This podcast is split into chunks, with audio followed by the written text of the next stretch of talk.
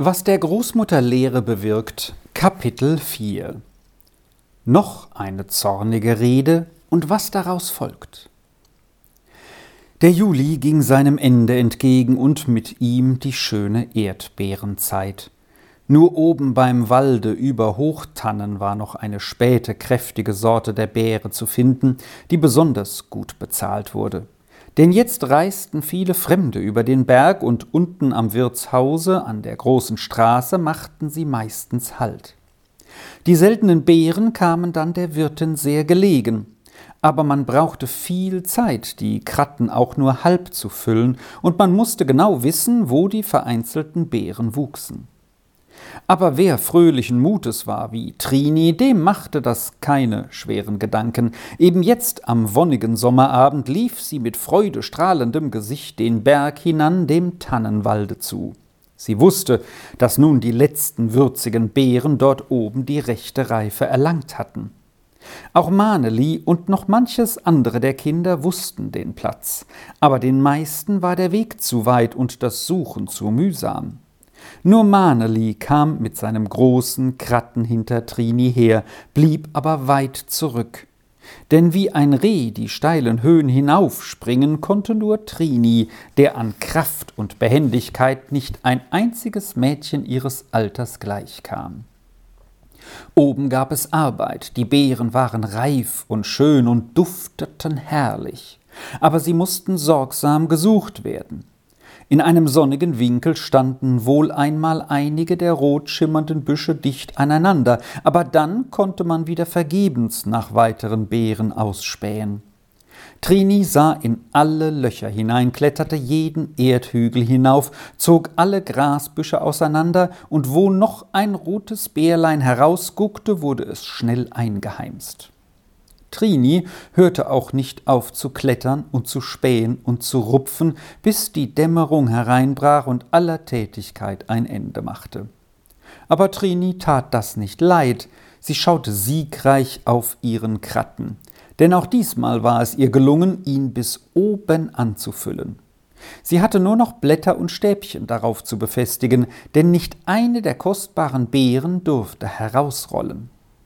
Jetzt sauste Trini wie der Wind den Berg hinab, zum Wirtshaus hinunterzulaufen, dazu war's zu spät. Aber bis zur Goldapfelbäuerin konnte sie schon noch kommen. Die wollte gewiss diese letzten schönen Beeren noch haben. Und dann konnte sie der Großmutter gleich noch den außergewöhnlichen Gewinn heimbringen. Immer eiliger wurde ihr Schritt. Still und traurig hinter ihr kam Maneli gegangen. Man konnte wohl sehen, dass sie an ihrem Kratten nicht schwer zu tragen hatte. Es musste ein anderer Grund sein, warum sie so langsam und niedergedrückt daherkam. Die Goldapfelbäuerin hatte eben einen Verdruss gehabt. Die junge Magd, die trotzig neben ihr an dem Gemüsebeet stand, hatte ihr alle jungen Setzlinge verschwemmt. Es war ihr zu mühsam vorgekommen, den zarten Pflänzchen sorgfältig jedem Einzelnen mit der Gießkanne zu trinken zu geben, wie die Bäuerin ihr befohlen hatte. Mit dem großen Kübel hatte sie den ganzen Wasserschwall über das Beet hingeschüttet.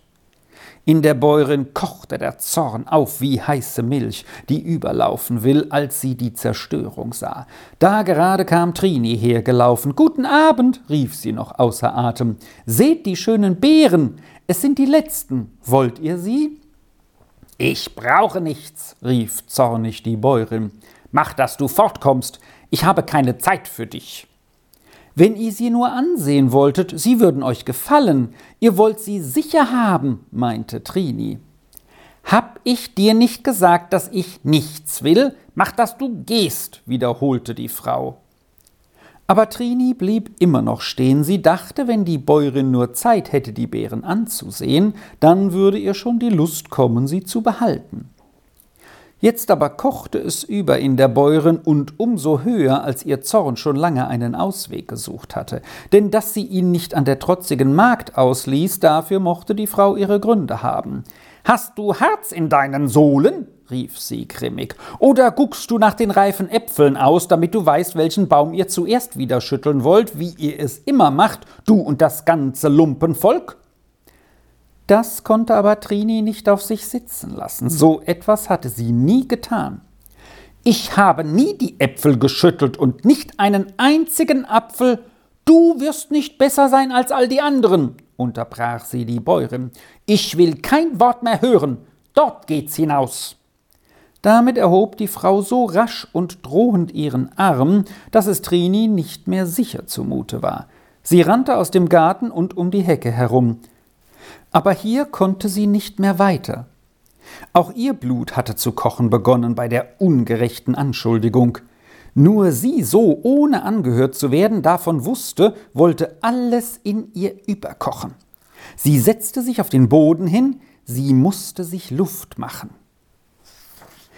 Nein, das habe ich nicht getan, kam vor Aufregung ganz laut heraus. Ich habe die Apfelbäume nie geschüttelt, nie. Aber die Bäuerin ist nur ein Besen. Ja, sie ist nur ein Besen, das hat die Großmutter gesagt, und der liebe Gott will nur etwas herausfegen mit ihr. Aber ich habe gar nichts gemacht, ich habe nichts Böses getan. Hier hielt Trini auf einmal inne denn plötzlich stieg die Frage in ihr auf, was wohl der liebe Gott habe ausfegen wollen in ihrem Herzen, wie ihr die Großmutter so deutlich erklärt hatte, wenn sie doch gar nichts Unrechtes getan hatte. Nun wurde Trini ganz still und nachdenklich. Nach einer Weile stand sie langsam auf. Sie sah gar nicht mehr aufgebracht aus. Halblaut sagte sie noch Ja, es ist wahr, das war doch nicht recht. Trini war beim Nachdenken auf einmal vor die Augen gekommen, wie sie heute wieder mehrmals Maneli auf die Seite gepufft und sich schnell über die Beeren hergemacht hatte, die Maneli auch gern eingesammelt hätte. Diese war aber immer still auf die Seite gewichen, Trini war ja viel stärker und flinker. So leistete ihr Maneli niemals Widerstand.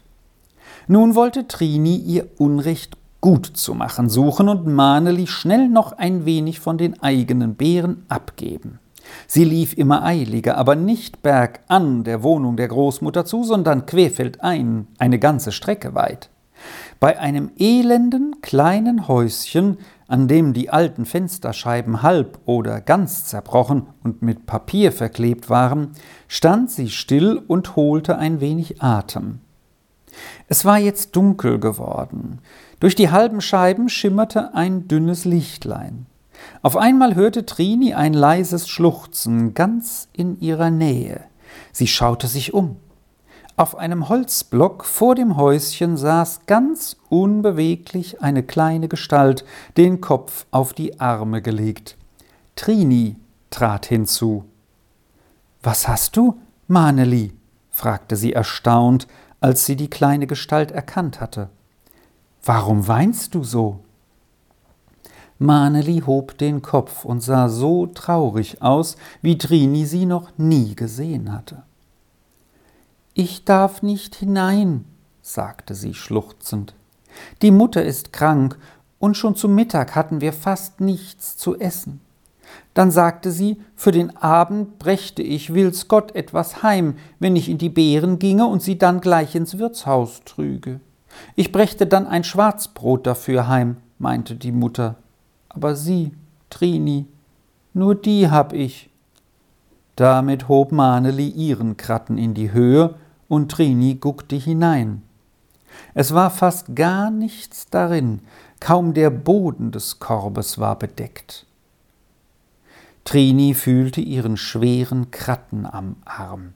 Es war ihr, als werde er immer schwerer und drücke sie nicht nur am Arm, sondern auch auf dem Herzen. Auf einmal riss sie Stäbchen und Blätter weg, kehrte ihren Kratten um und schüttete den ganzen reichen Inhalt in Manelis leeres Gefäß, so dass dieses bis oben hin voll war und noch etwas von den Beeren übrig blieb. Diese legte Trini schnell auf die Blätter am Boden und sagte, Nimm die auch noch hinein, gute Nacht, und fort rannte sie in hohen Sprüngen. Trini, Tr Trini, danke tausend, tausendmal, rief ihr Maneli aus allen Kräften nach, dann stürzte sie in die Hütte hinein. Jetzt machte auf einmal Trini wieder Kehr um und kam zurückgerannt. Sie wollte sehen, was die Mutter beim Anblick von Manelis Kratten mache, der ja den ganzen Sommer lang nie so voll gewesen war.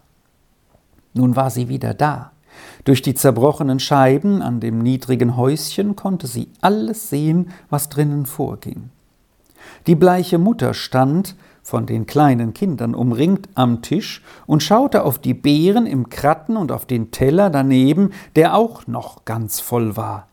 Sie schlug ihre Hände zusammen und sagte einmal ums andere zu Maneli, die freudenstrahlend zu ihr aufschaute, Wie ist das möglich, Kind? Wie ist das nur möglich? Vom Trini, vom Trini, wiederholte Maneli drei, viermal. Es hat sie mir alle gegeben, alle. Und denk, Mutter, für so viel gibt die Wirtin jetzt zwei ganze Franken. Gott vergelt's dem Kind und ersetze es ihm und der Großmutter hundertfach, was es heut an uns getan hat. Er weiß allein, wie ich die ganze Nacht durch gesorgt habe, wo ich am Morgen Brot für euch hernehme. Nun haben wir ja für manchen Tag genug. Die bleiche Frau hatte bei diesen Worten die Hände gefaltet, als danke sie im stillen noch für die große Wohltat. Jetzt schoss Trini davon mit einer Freude im Herzen, wie sie in ihrem ganzen Leben noch keine empfunden hatte. Die Großmutter hatte wohl recht gehabt, dass man am Ende Gewinn davon habe und dass es einem wohl ergehe, wenn man recht verstehe, was der liebe Gott ausfegen wolle. Nun machte Trini noch ganz neue Pläne in ihrem Herzen. Bald konnte man auch in die Heidelbeeren gehen und in die Brombeeren, und sie nahm sich vor, jedes Mal, wenn sie ihren Kratten gefüllt hatte, noch Maneli den ihrigen füllen zu helfen, und wurden nicht beide voll, so wollte sie immer mit ihm teilen. Denn Trini hatte noch ein ganz anderes Glück in ihrem Herzen über die Worte der armen, kranken Mutter, als sie je über ihren vollen Kratten empfunden hatte. Als sie dann endlich heimkam und nun im höchsten Eifer ihre Erlebnisse erzählte und zuletzt der Großmutter den ganz leeren Kratten vorwies, sagte sie bittend Geld, du bist mir nicht bös, Großmutter, dass ich kein einziges Bärlein heimbringe, du magst sie gewiss alle dem Maneli und seiner kranken Mutter gönnen?